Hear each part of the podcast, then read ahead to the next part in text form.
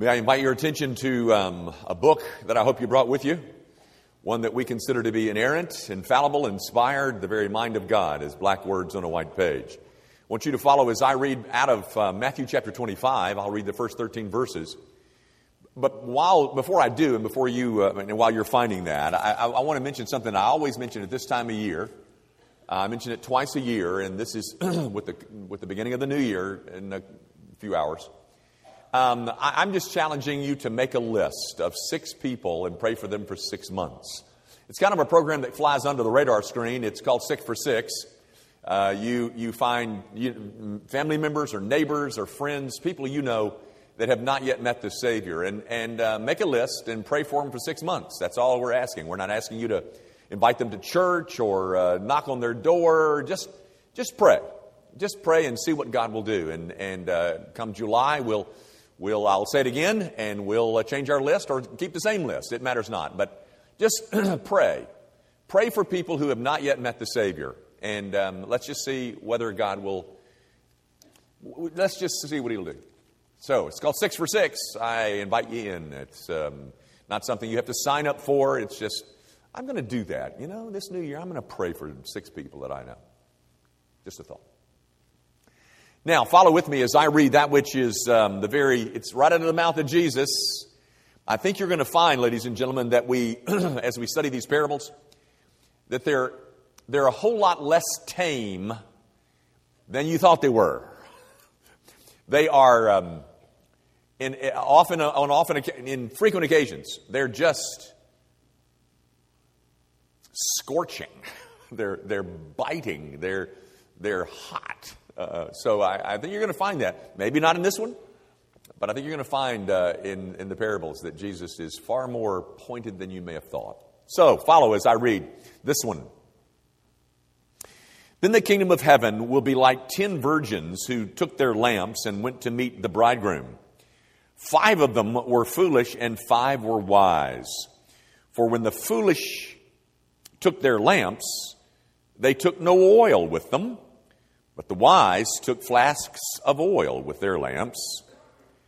As the bridegroom was delayed, they all became drowsy and sleepy. But at midnight, there was a cry Here's the bridegroom, come out to meet him. then all those virgins rose and trimmed their lamps, and the foolish said to the wise, Give us some of your oil, for our lamps are going out. The wise answered, saying, Since there will not be enough for us and for you, go rather to the dealers and buy for yourselves. And while they were going to buy, the bridegroom came. And those who were ready went in, went in with him to the marriage feast, and the door was shut. Afterward, the other virgins came also, saying, Lord, Lord, open to us. But he answered, Truly I say to you, I do not know you. Watch therefore, for you know neither the day nor the hour. The grass withers and the flower fades but the word of our God, it endures forever. Tomorrow, um, particularly tomorrow night, there'll be a whole lot of focus on the coming or the arrival of midnight. And so I thought it, um, oh, appropriate, fitting, for us to take a look at another midnight, one that's uh, mentioned here in the parable in verse 6. Um, I, I've called it God's midnight. There's another midnight besides tomorrow night, I promise you. And it's this one. And we're going to take a look at it this morning. Let me start uh, with just a couple of, of introductory comments, which hopefully will help us appreciate and enjoy the parable all the more. But first of all, this is a parable, obviously, that is based on a marriage ceremony, on a wedding, um, which is an event that is often used in the New Testament it's often used to illustrate the, the, uh, the truths and the insights associated with relationships. Now, we, we know quite a bit about ancient Mideastern weddings. There's some disagreement as to some of the details of, the, of, of those weddings, but um, by and large, we know a, a, good deal about how these weddings were conducted. Uh, first of all, we know that they were always held at night. but um, the sequence of all that happened is pretty much agreed upon as to um, what happened once the, the wedding began. And it, and it went something like this The groom, excuse me, the groom, accompanied by his friends, would leave his home and head toward the wife of his fiancee, of his intended bride. He would arrive at the bride's home, and she would come out uh, attended by her childhood friends or her bridesmaids or her attendants. In this parable, they're called the virgins. They would leave there together with all of this pomp and circumstance and would make their way towards her new home or the home of the groom. Um, so, what you end up with in terms of this parable is the groom coming to get his bride to take her to her future home. That's the storyline of this parable, ladies and gentlemen. But in all actuality, it's the storyline of the entire New Testament. The groom comes to get his bride and takes her to her future home. It's this storyline in the gospel as well, ladies and gentlemen. A groom that comes for a bride to take her to his to her future home. Would point this out too, um, which I think is an interesting consideration. In the parable, the bride is never mentioned. Um, that's not to say that she's unimportant. She is important. But in this parable, She's never mentioned. And, and the reason, I think, is because the focus of this parable is entirely on the groom and specifically his coming. That's what this is about. It's about the groom who, for whatever his reasons, are delayed, but eventually is going to come.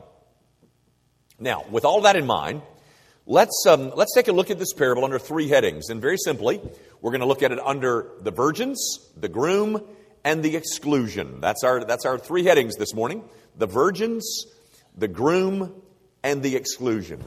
now, gang, interpretively, everything is riding on how you define the virgins.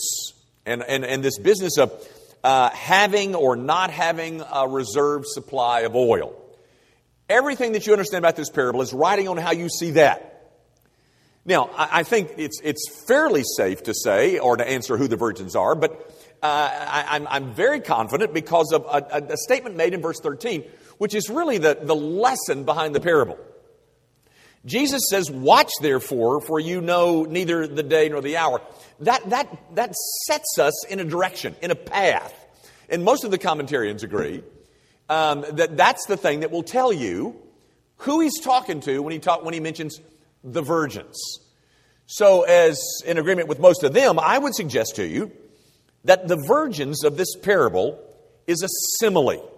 It's a, um, it's a, it's a figure of speech, it's a word picture, and it's there to, to illustrate and depict the visible church. Now, gang, don't miss that word visible church. The visible church is called the visible church because it's visible. We call it a visible church because it's visible. In, in theological circles, there's a distinction made between the visible church and the invisible church. The invisible church is comprised of believers past, present, and future. The visible church is the one that you can see, like, like this one. And the two over here on Houston Levee, and the, and the one at the corner of Johnson, and the one over here on Walnut Grove, and, and, and the one out there in Cordova. That's the visible church. And the virgins is a depiction of the visible church. But we're told in this parable that inside that visible church, there are, it is comprised of some virgins, some of whom are wise, others of whom are foolish. Again, don't let this 5 5 split uh, stump you. It's not as if it's saying that there's 50% wise and 50% foolish. It's just pointing out that within the visible church, there are some wise and there are some foolish. Now, guys, you understand what that means? That means that in this room, at this moment, right now, there are some who are wise, but there's others of you who are foolish. Now, what does the parable tell us about the foolish? Well, it tells us, first of all, that they had some oil, but they didn't have enough. They, they had a faith, but it was not a saving faith because it ran out. Now, gang, you, if you've never heard of this, I, I don't know of, a, a, of a, a, Protestant denomination that doesn't believe in this doctrine. It's called the, the, the perseverance of the saints. Jesus mentions it in chapter 24 of Matthew, in verse 13. He says, But the one who endures to the end will be saved. That's the perseverance of the saints. Saints will persevere to the, to the end. Uh, if I could illustrate, if I were to stand up here this morning and I were to say to you, I am a follower of Jesus, I love Jesus, I, I, I, I, am committed to Jesus, but tomorrow I come back and I say, I don't believe any of that anymore, that was a bunch of bunk.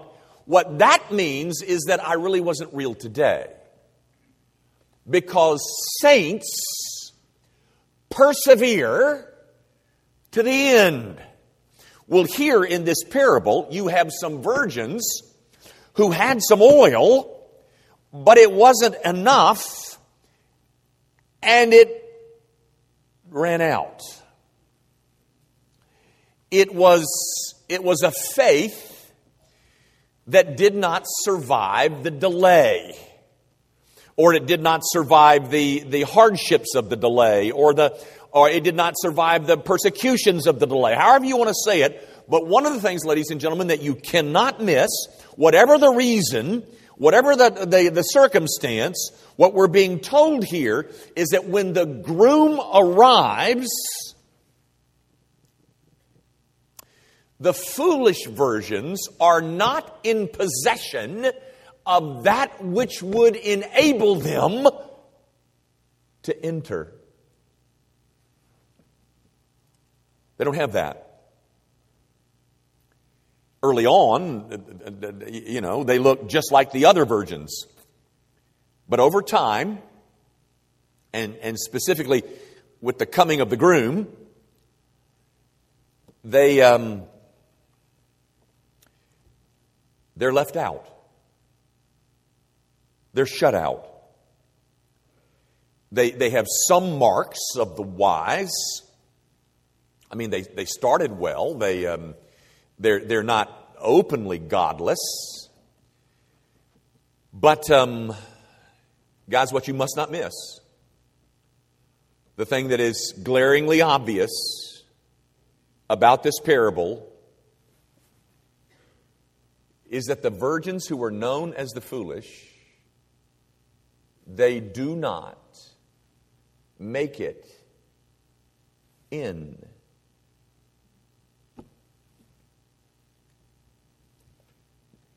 That means, ladies and gentlemen,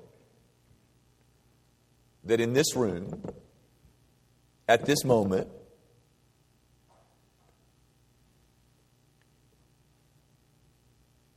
some of you will not make it in.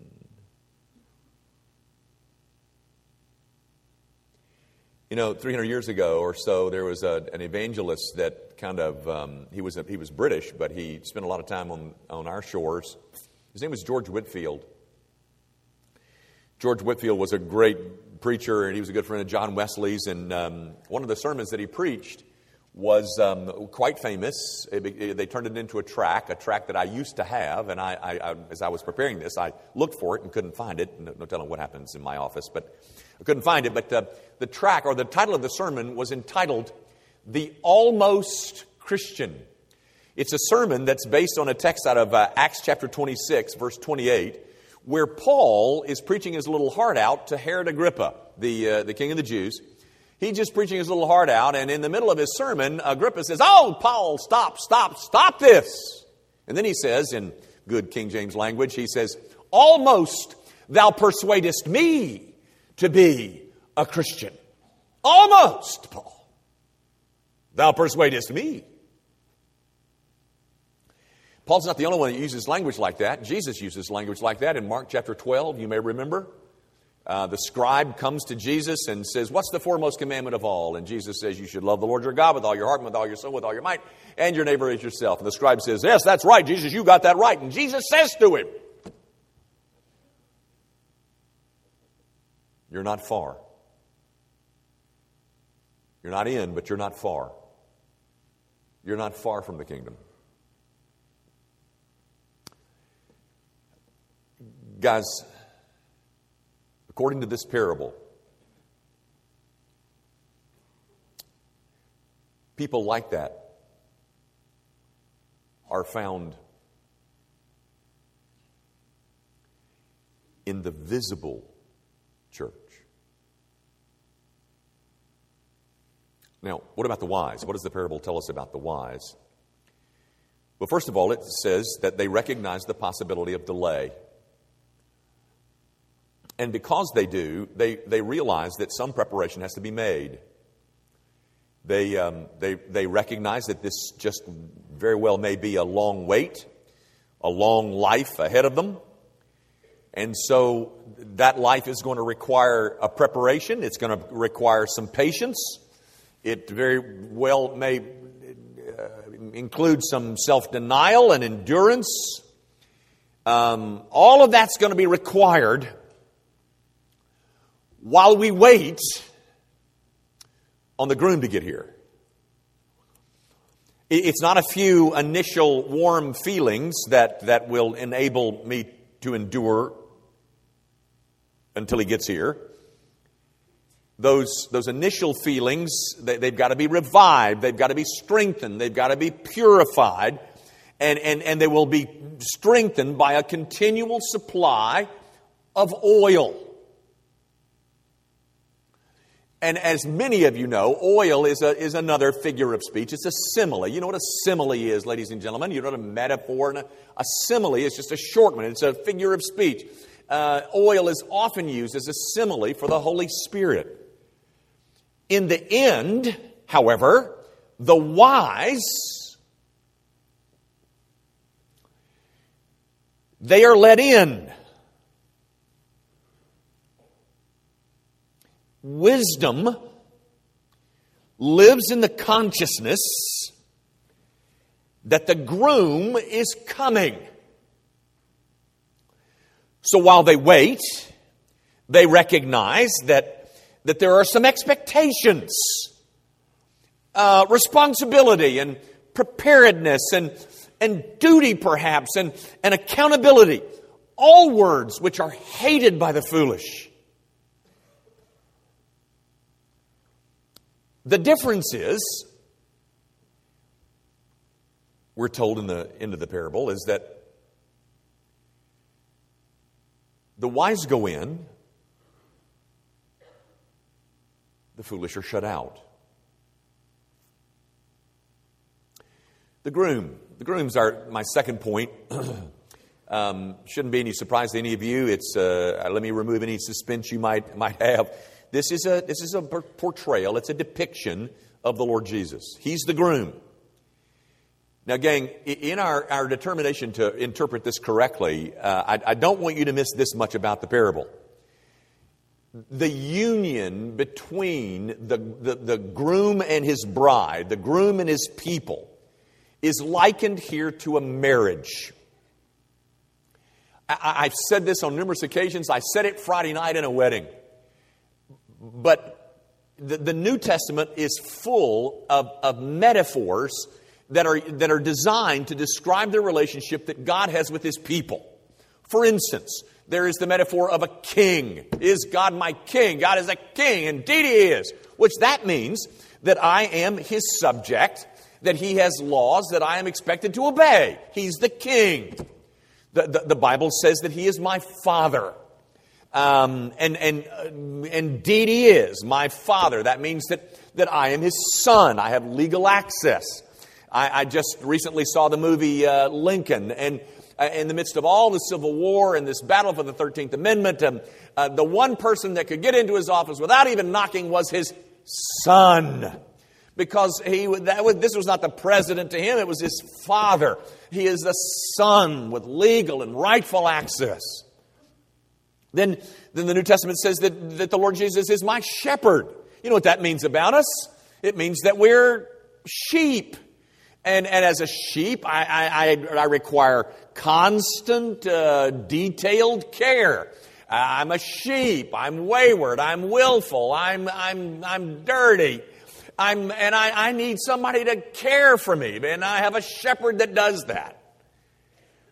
But in this metaphor, ladies and gentlemen, we're being told that Jesus Christ is the groom. You know what that makes us? That makes us the bride. And all that that means, all the richness of what that means. It means it means intimacy. It means security. It, it means union or oneness. Ladies and gentlemen, this is a love story a New Testament love story. And, and this love story outdoes anything that you've ever read on the pages of some wild romance novel that you took to Destin with you. Jesus is depicted here as our divine lover. It's, it's a romance. And, and if romance is the thing that titillates you, ladies and gentlemen, then try this on. This lover found his bride deep in debt. And so he paid the whole debt. This lover, to become her lover, had to disguise himself in humanity. It all started as, a, as he was cradled in a manger, and and it ended when he was murdered on a cross. He found out further that the bride that he came for was often unfaithful to him. And yet, in the midst of her unfaithfulness, he remained faithful. He also discovered that his bride was clothed in filthy rags. And so he exchanged those rags. And he gave her something that was clean and spotless and new and white. My friends, it's that groom that is coming for his bride. When? I don't know. And neither does anybody else.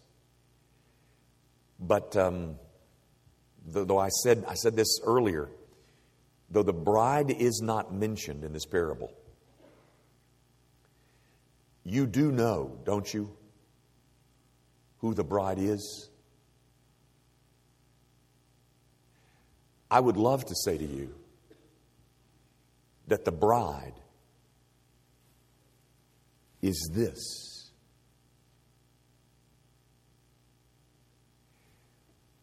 But this parable makes very clear that within this, there are some wise And there are some foolish. And the foolish will never make it in. All of which begs the question okay, then, Jimmy, what do the wise look like? I mean, what characteristics differentiate the wise from the foolish? Well, once again, the parable helps us answer that question. The wise are the ones, they're the ones who realize that the soul must be maintained, that it, that it must be fed, it must be nurtured. To the wise, soulish health is very, very important. They make it a priority. They realize that nobody is ever going to get away with neglecting their souls. So they, they, the wise place a high value on, on soulish health. They, they place a high value on, on fresh supplies of grace. And, and, and because they, they want more and more, they stay very close to the supplier. The, the, the, the wise they refuse to allow things, no, no matter how important those things may seem to you, they, re, they, re, they refuse to allow things to crowd out the importance of maintaining their souls.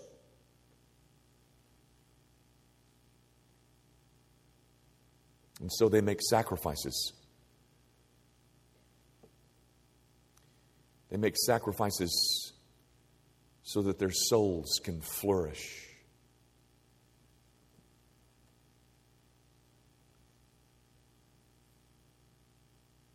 Is that you?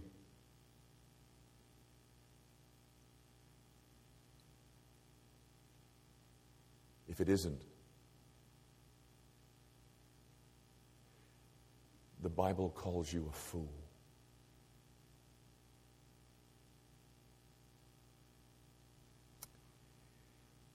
My third point is the exclusion.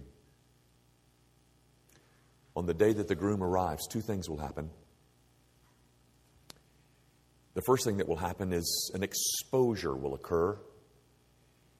That is, up to the point of his arrival, all the virgins appeared equal, they all looked alike. But on the day that, that he arrives, the truth will be known. The, the wise will be known to be the wise, and the foolish will be known to be the foolish. And when everybody knows who's who, the, um, the wise will be brought into the wedding feast. And the second thing that will happen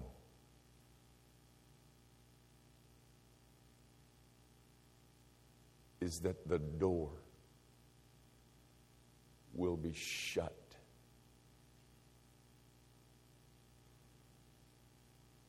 A lasting permanent exclusion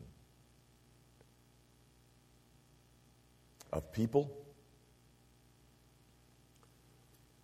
who were a part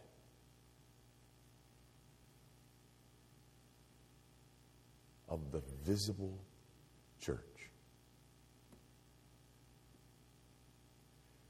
What door is this, Jimmy? What door, what door is shut? Well, it's the door that leads to the wedding feast. And if you've know anything about your Bibles, you know that the wedding feast is another one of those. It, it's, a, it's a word picture. It's, a, it's, a, it's found often in the book of Revelation. It's found in Matthew 22. It's a, it's a, it's a, it's a figure of speech for, for heaven. It's the door that leads into heaven. It's the door it's the door that right now is open.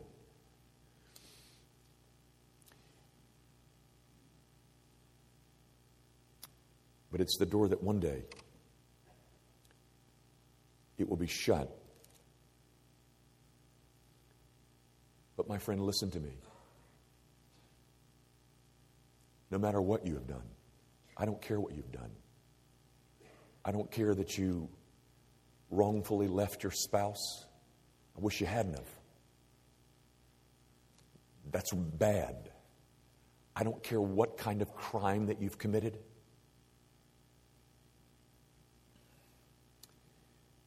I want you to know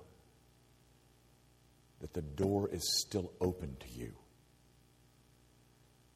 Don't let Satan tell you that because of the enormity of your sin, it's too big for you to ever get in. Ladies and gentlemen, the enormity of our sin is not the thing that should drive us away from this Savior, it's the thing that should drive us to Him. There's still time, ladies and gentlemen, to get oil. But there's only one place to get it.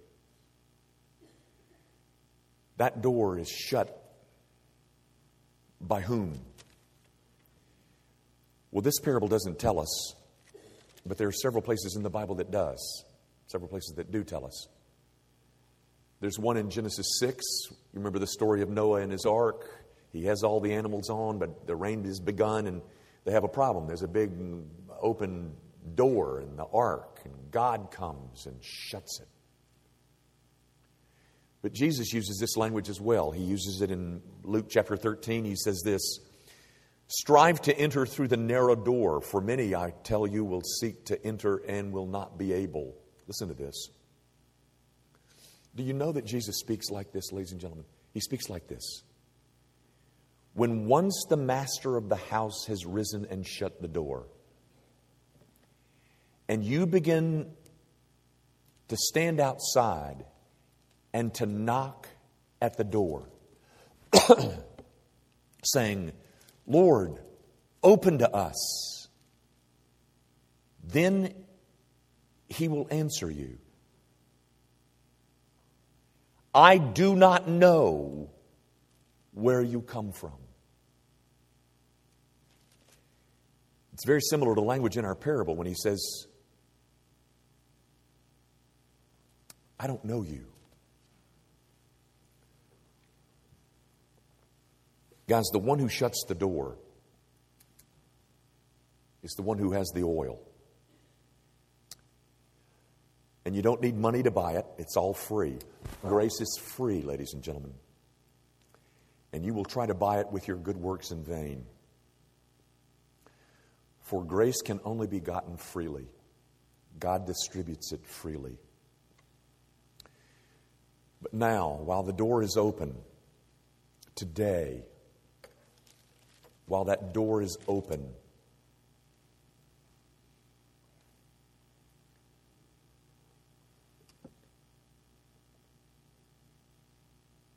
Step inside, ladies and gentlemen. Step inside. I close with this.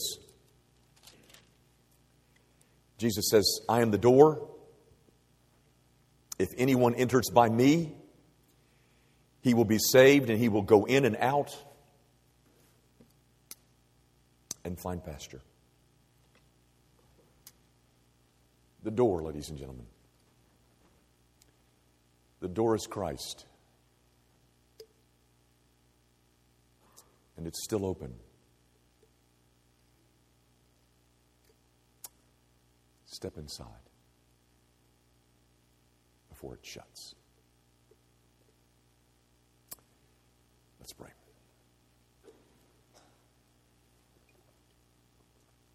Heavenly Father, we're grateful that you have um, made provision for people as wicked as I am. that you have found a way to save people who don't deserve it, who have nothing to offer but their demerit, and yet you freely offer forgiveness and reconciliation through Christ and his finished work. And so, Father, all of this foolishness of, of seeing how much money we can make and see how much activity we can schedule and seeing how many activities can detract us from soul maintenance, would you forgive us? Would you cause us to see the great necessity of care for our souls? And Father, if you've brought people here this morning who have not yet met our Savior, would you cause them to see the great beauty of the Lord Jesus? Do that, O oh Father, for Jesus' sake, in whose name we pray. Amen.